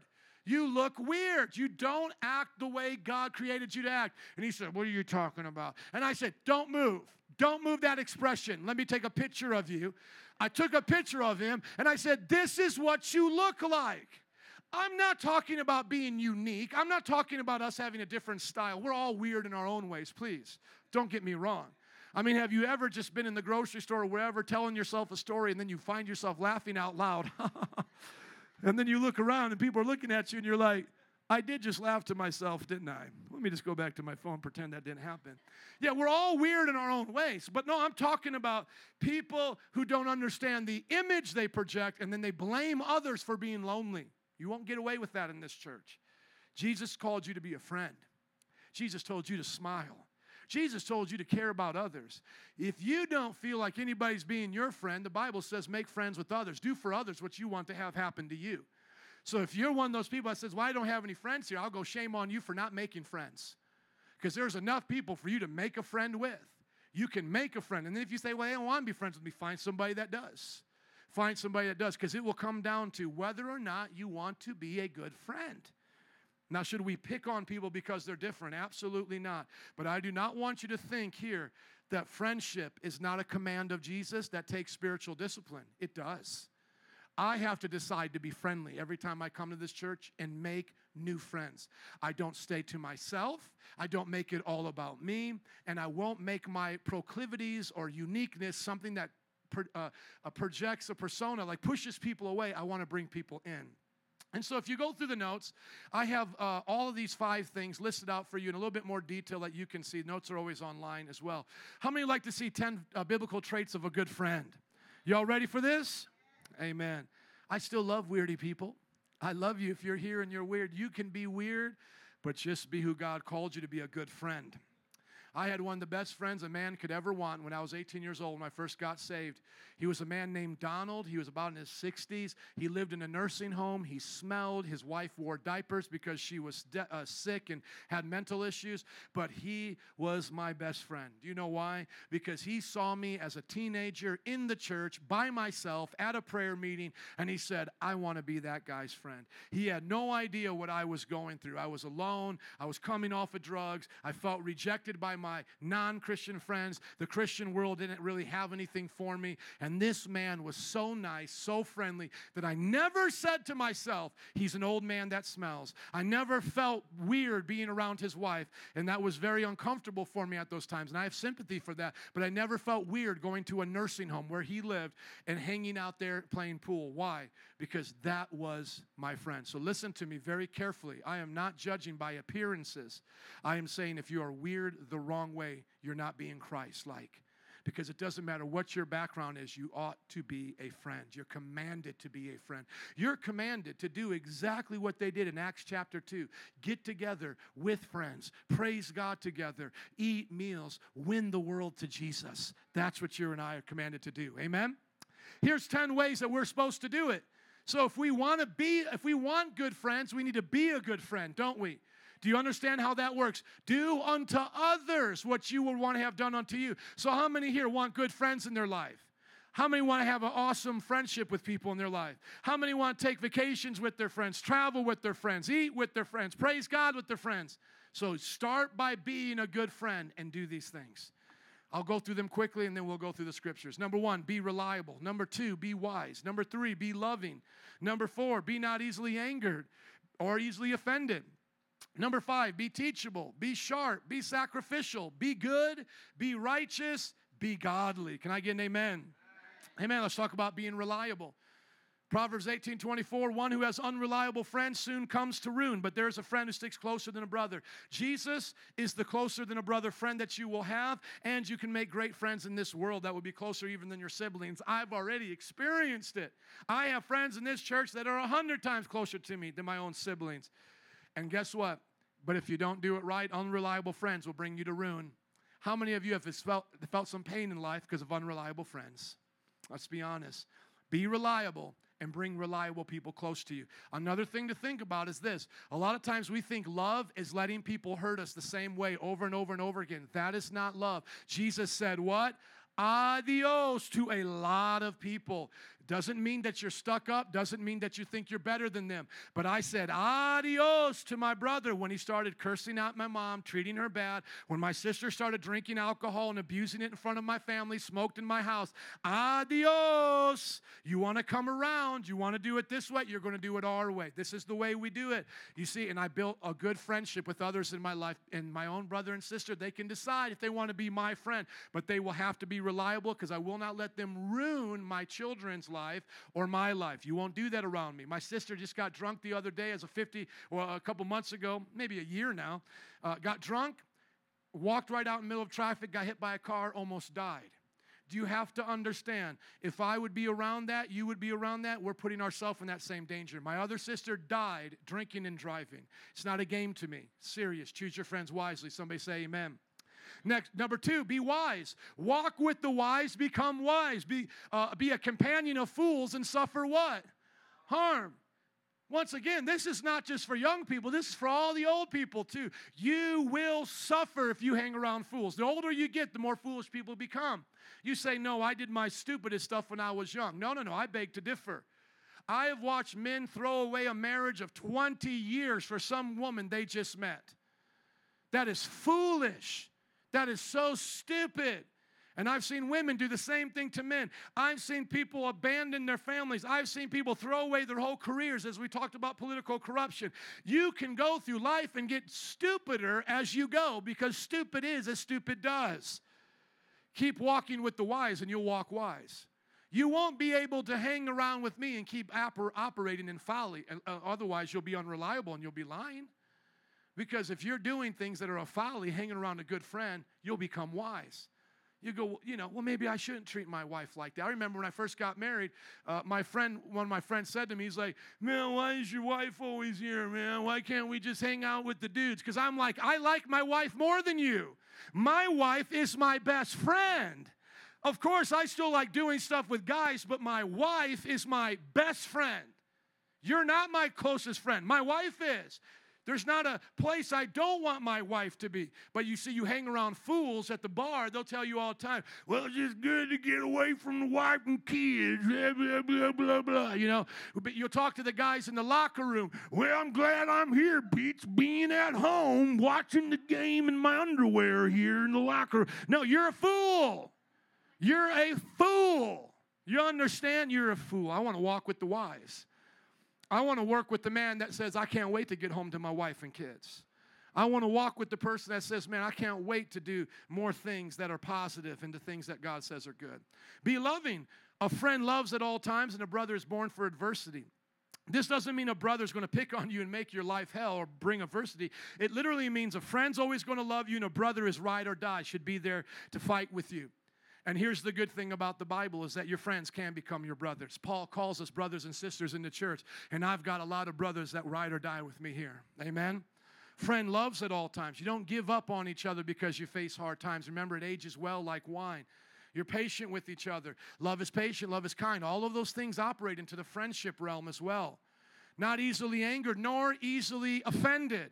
Do not make friends with a hot tempered person. Proverbs 24 through 25 says, Do not associate with one easily angered, or you may learn their ways and get yourself ensnared.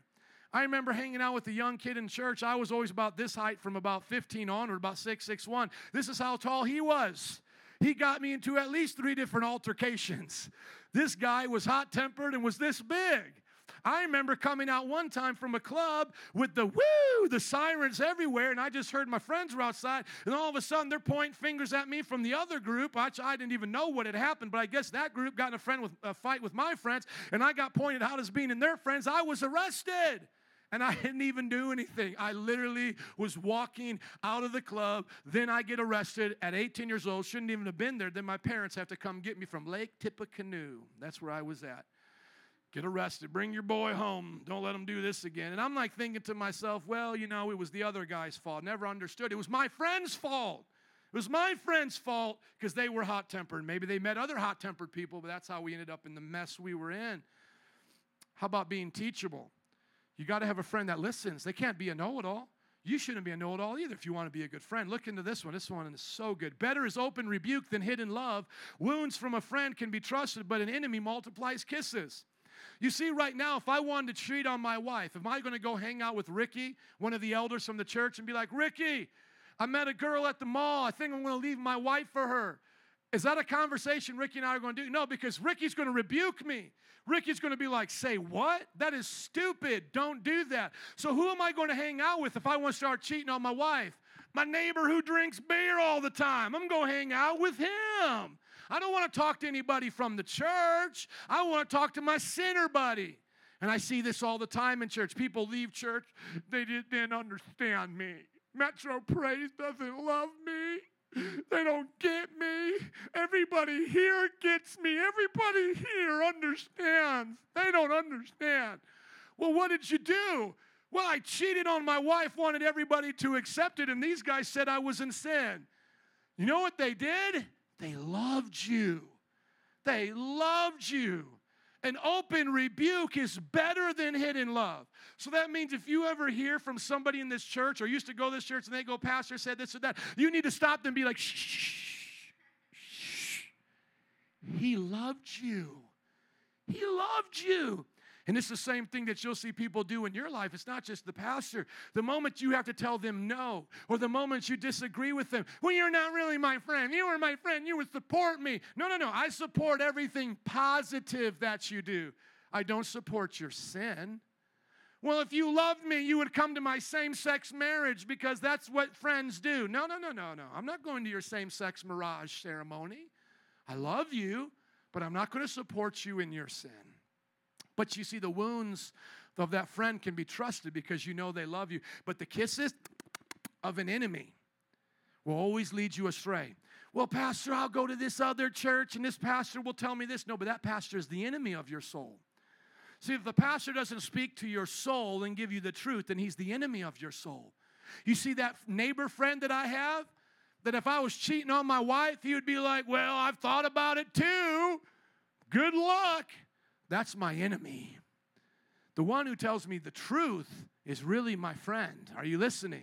The one who tells me what I want to hear so I can stay in sin, that's the enemy of my soul. Be sharp. Everybody say, Be sharp. As iron sharpens iron, so one person sharpens another. You hang around people who are sharp for the Lord, they're going to sharpen you. You hang around people who love Jesus, they're going to ask you to achieve your dreams the right way, to go through life as a conqueror, not to cheat, not to compromise, not to give up. They're going to sharpen your dreams. They're going to sharpen your focus. You're going to feel like when I'm around them, I become better for it. Sacrificial. This is a theme of our military, especially the Marines. Greater love has no one than this than to lay down his life for one's friends. We lay down our life for our friends, don't we?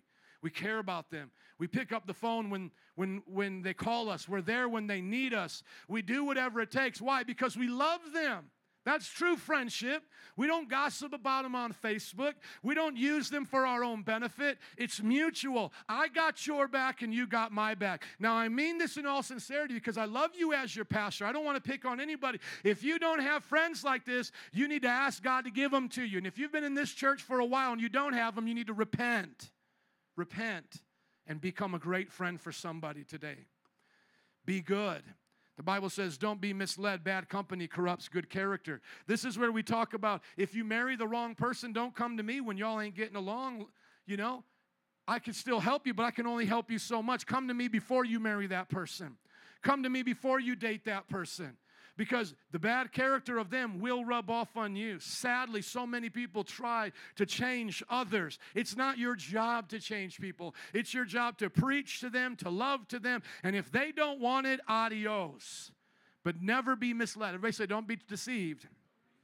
Bad company corrupts good character every time. Every time. I remember working with these guys doing scaffolding downtown. And, uh, you know, they were all together. We were right by a, a, modeling agency, and these women were walking by, and literally, just like the stereotypical image of construction guys, they started whistling at these ladies. And then I'm like, guys, I don't like that we're doing this, you know. And of course, that sounded dumb to these real burly Chicago scaffolding guys. And, and then they were like, Why, what's wrong with you? You gay? You know, something weird like that, they said to me. And I was like, No, I'm married. And then they were like, We're married too. It don't hurt to look. You see, how long do you think it would take for me to be around those guys that they would influence me if I didn't guard myself? Those of you who work in those environments, make it your prayer. Lord, let me change them before they ever change me. Lord, I pray they get convicted for their foul mouth, their foul jokes, their perversion before it ever seeps into my heart. I can be of this world, but not in this world. Amen. Be righteous. Here's a better way of saying it, even more clear way. Don't be yoked together with unbelievers. This yoking idea is when they would plow the fields, they would put two oxen together. Don't get yoked up with unbelievers. For what does righteousness and wickedness have in common? What fellowship can light have with darkness? What harmony is there between Christ and Belial, a pagan god? Or what does a believer have in common with an unbeliever? So some people have said to me, man, you know, I'm, I'm, I'm in close relationship with this one guy. Should I start a business with him? And I'm like, nope, don't start a business with them. Because when hard times come, you guys are going to settle it different ways. Go into business with Christians. Do it the right way. Be close to those you can trust because you have the same standard of morality. Now, will Christians let you down? Absolutely. My girlfriend was a Christian when she cheated on me. People act like sinners and uh, uh, are hypocrites all the time. You give them the gift of goodbye and keep going, but you don't break the principle. Believers are my closest friends, believers are my most intimate friends. And then lastly, everybody say, This is where it gets real. If you didn't think it was real before, now it gets even more real. Listen to what it says in James be godly. You adulterous people, don't you know that friendship with the what? With the what? The world means enmity, war against God. Therefore, anyone who chooses to be a friend of the what? Becomes a enemy of who? Of God. You better make sure you got the right enemies and the right friends. The devil's my enemy, and every mindset that's with him. I love the sinner, hate the sin. Every mindset of this world is under the power of Satan. Some of you think what I'm saying is too much to bear, and so you're going to be friends with the world and friends with God. God says the moment you did that, you became an adulterer. The moment you did that, you created a war between you and him, and now you are his enemy. Do you want to know what the good news is? Jesus loves his enemies. Jesus loves us. He will plead with you through the gospel, through the preaching of the word, to divorce yourself from the enemies. Let me give you a quick example. My friend I helped raise up to, in the Lord in New Orleans is married, uh, you know, has a great life. All of a sudden, his wife leaves the Lord, leaves him, has an affair, lives with the other one, uh, other man now. And here's what I'm sharing with him: is that the moment she left Jesus, she left you. It wasn't the other way around. No one can serve God and cheat on their spouse. And then he said, Now she's denying that she loves Jesus. She doesn't want anything to do with Jesus. I said, Bingo, bango. Even though some may not be as brash as she was and go, Well, I hate God and I hate you, the idea is always the same. You turn your back on God, you will turn your back on me. You stop being loyal to God, what you think you're going to do to me. But if you are faithful to God, even though we got disagreements, even though we may not always get along, you and I will make it through this. We'll stay friends because we got God that holds us together. And what God has joined together, not only in marriage, but in friendship, remains together.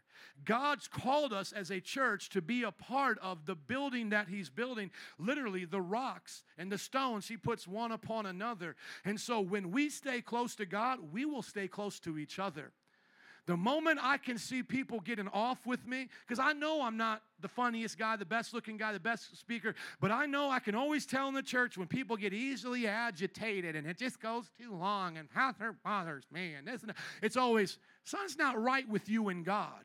Because you came to this church as a dirty, rotten sinner, and God loved you and saved you and cleaned you up, and you didn't seem to mind the preaching then. But now, when you went back to your boyfriend, your girlfriend, you went back to your ways of sin. Now, this stuff bothers you. Now, just this little thing annoys you. It shows you that you have this person has left their relationship with God. Can I get an amen? If you love God, you'll love His people. The people of God are the bride of Christ. Did you know that? This building is not the church, the people are. We are the church of Jesus Christ. If you say you love God, but you don't love the people of God, you're a liar. You can't say you really like me and dislike my wife because everything about me loves my wife. If I'm a good person, I'm saying that, you know, my wife is good. I mean, we're not talking about people being criminals, my wife was a criminal, but listen, think of it about it like this. If I know who my wife is and who she is is what I love, you truly can't love me and hate her because I love her. There's a cutoff somewhere. And if you came to my house and said, Joe, I love you, but I hate your wife, you're not coming in. And if you think you're going to go to heaven and say, Jesus, I love you, but I hate your church, you ain't getting in. Jesus said, We know those who love God, uh, or rather, John said, We know those who love God by their love for one another. Anyone who says he loves God but hates his brother is a liar. The Bible says that. That's why there can be no racism in the Bible. Red and yellow, black and white, they are all precious in His sight. If you say you love God but you hate a race, you are not of God. And so we need to take this serious to be good friends, not judgmental friends, and help our friends through all of these issues that they may have. Let me say this from C.S. Lewis and then we'll close out. Friendship is born at the moment when one person says to another, Wait, you too? I thought I was the only one. Think about that for a second. You too? That's what friendship really is. It's sharing life together, taking off the mask, being real, saying, Really? You go through that too? Or you have those kinds of dreams? You have those hopes? Or you see the world this way? I do too. That's where we begin our journey. And isn't it amazing that the Bible says Jesus came to earth and said, I will be like you? The Bible says he took on flesh so that he could relate to everything like us. And so when you see a story about Jesus and it says, weary he was and sat by the well. As Jesus was weary, he sat by the well. You could go, Jesus, you got tired too?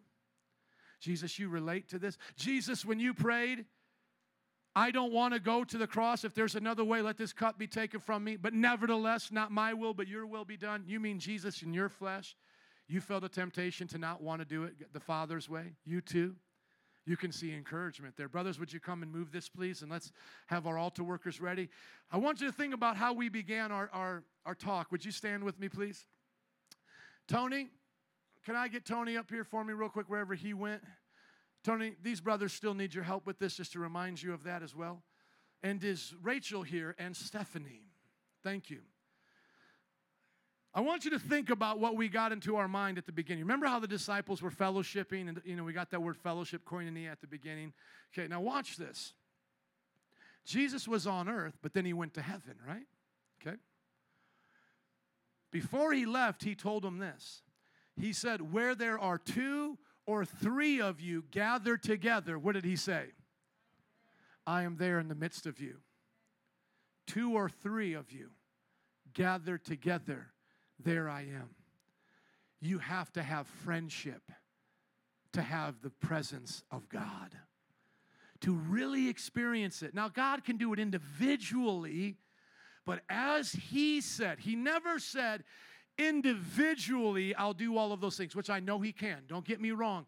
But what He said was the greatest manifestation of His presence when He said, literally, I will be there. It's when two or three of you are there. What do you think He's meaning by those two or three? The same two or three that he would have with him when he goes to the mountain or when he would go to pray. He was teaching us that intimate friends are the closest thing to heaven you'll ever have on this earth. Come on. Y'all need to let that Revy set into your heart. That's why I'm so against that loner spirit. I'm so against that because that loner spirit, that weirdy spirit, will have you think that it's okay to be alone. And God did not say it was okay to be alone. God said you were made for relationship. And so before Jesus came in the flesh in the Old Testament, you got it right, brother. In the Old Testament, he would show up and meet with Moses, and the Bible says he would talk to him face to face. Then he would hang out with Abraham as a friend. This is how it was. But in the New Testament, Jesus wasn't about the loner, Jesus was about the two or three. And then he taught them, he said, when y'all imitate this, when two or three of you men can get so close and intimate that you will share life together, you will take off the mask, put down the guard, allow each other to rebuke each other, be honest with each other, reliable, sharpen each other, be godly and righteous. Jesus said, I will be there. I will be where the intimate friends are. Two or three. He says to the husband and the wife, just like I was with Adam and Eve, just like I walked with them like a friend in the cool of the day. When y'all get together, two or three, in my name, you, your wife, your children, I'm there. I am there. Put up the words for this song, please. I am there. And so, friends, I need you. If I want Jesus to show up in my life, like how he did with his disciples. I need a close friend. I need intimate friends. I need people that I can get close to. I need that. You need that. And so we're going to sing this part out right here. Come on, get it ready, gentlemen. Help them, Nancy. I need you to help them. Second service needs some help. Everybody stretch your hands and say, Help them, Lord. You guys can do it. I know you can. We're going to pray for those friends in just a moment. But I need you to get this words of the song because God gave it to me in the second service. Y'all going to do it, right? Because I will, I will take that guitar and sing like nobody's business. Because this brought so many tears to my eyes in first service. I need second service to get this. The only way the devil can tear us apart is if he gets us apart. That's the only way. He cannot come against you at two or three because the Bible says a two strand cord is impossible to break or is hard to break. I get one strand of string, I can pull it easily. I, I wrap that string together, it can't be pulled apart. When you, when you think about who the devil's going after, he's going after the one that's on their own. The one that's either making friends with sinners all by themselves, hasn't stood with God, or the one that separated themselves from good friends and says, I'm just a loner, Jesus loves me. See how long that lasts before you get in defeat. But I want everybody to look up at me, please, as we learn this. Thank you, gentlemen. I need this to go right because I want some of y'all to go to a place with God you never have. But this is where it's going to start. It's going to start with you thinking about your friends. And it's going to start with you going, if they're not in the right place, I need them to get out of that place because I've got to make room for those that God has for me. If I never would have broken up with that woman, I wouldn't have felt heaven in my life. If my wife wouldn't have broke up with that man, she wouldn't have got to where she is now. If I would have kept hanging out with my friends, I never would see what I see now. And so I want you to hear what the Lord gave me. I've never been closer to heaven than I am right now. Go ahead, please start singing. Hear these words of the song. Come on, hear it, please. Turn down these lights a little bit. Come on. Closer to heaven. closer to heaven Come on.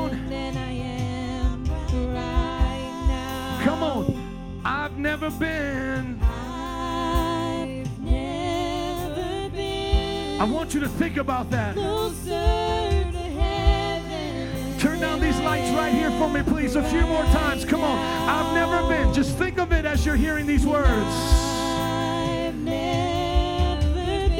Closer to heaven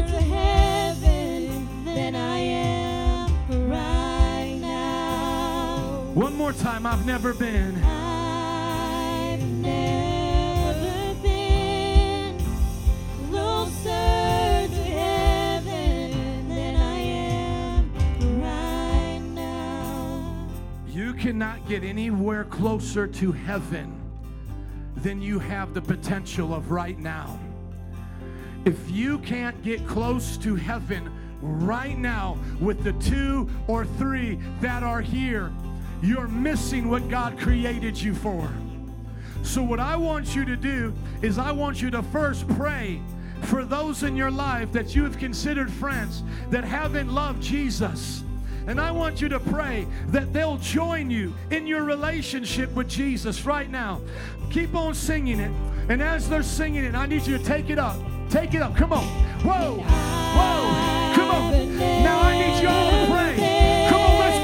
Friends today. Jesus, come on.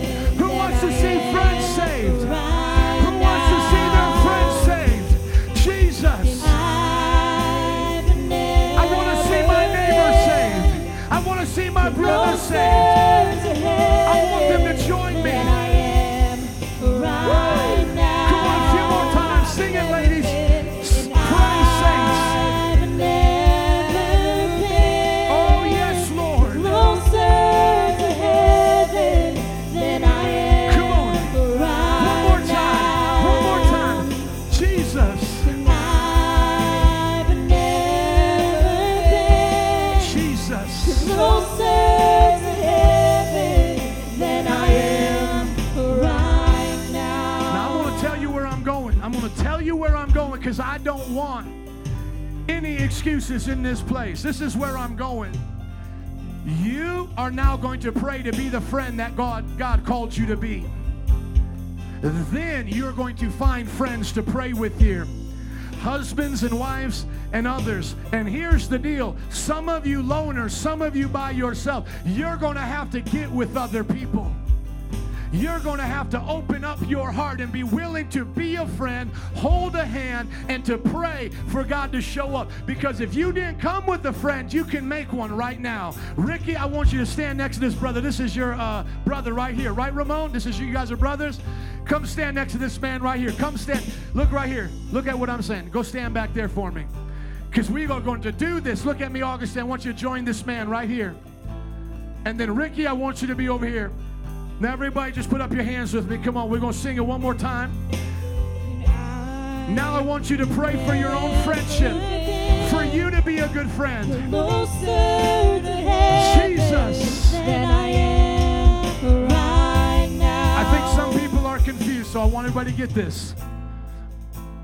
We're going to pray for ourselves first, then we're going to pray for the one next to us. Y'all ready? Okay. Jesus, make us the friends. I just want you to sing right now. I missed you so much. I love you, but I need you to sing it nice and softly at first as we pray. Can we do this? Thank you. Just keep playing your guitar though. Everybody put up your hand, say, Jesus, make me a friend that sticks closer than a brother or sister. Make me a friend that sticks closer than a brother or sister, Jesus. Come on. Because you got to have it to give it.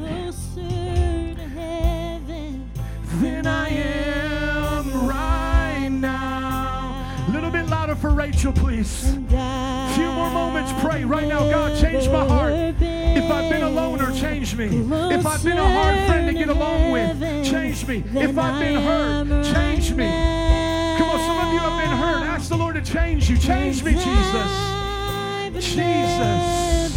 Jesus. Jesus. Closer to heaven. Okay. Okay, y'all ready? Now, this is what we're going to do. Everybody is going to get with people to pray with, two or three. Right now, I need you to go in that back row. Get with them ladies right there. I need you gentlemen to lock up. I need you two to lock up right here. Ricky, go behind you with Ramon and them. Lock up. You girls right here. You could join her. Come on, everybody, everybody, everybody. Get this young lady, your daughter, right here. Get this young lady right here, either in your family or this way, one way or the other, family or friends. Right here, Nancy, grab a hold of the Dressler sister right here. Grab her right there. Get her, get her. Come on. Everybody, look up at me. You are not alone. This is now. Everybody get this. This is not make believe. It's so passionate of my heart because I'm a pastor and this is what I live for. You are the closest to heaven you will ever be right now. This is heaven. You say, Pastor, I've had dreams of heaven. No, this, this is heaven. Tell me what heaven is then. Heaven is God and His people. God and His people. It is not God and you by yourself. Heaven is God and His people. God and His people love God and love people. And some of you right now need to let go of your heart, your hurt. Open up your heart. And even though the person next to you may not be the most intimate friend, but they are somebody that's willing to pray with you right now to let you know you are not alone and you will make it through this world. You will come out of the other side more than a conqueror. And so, right now, friendship, friendship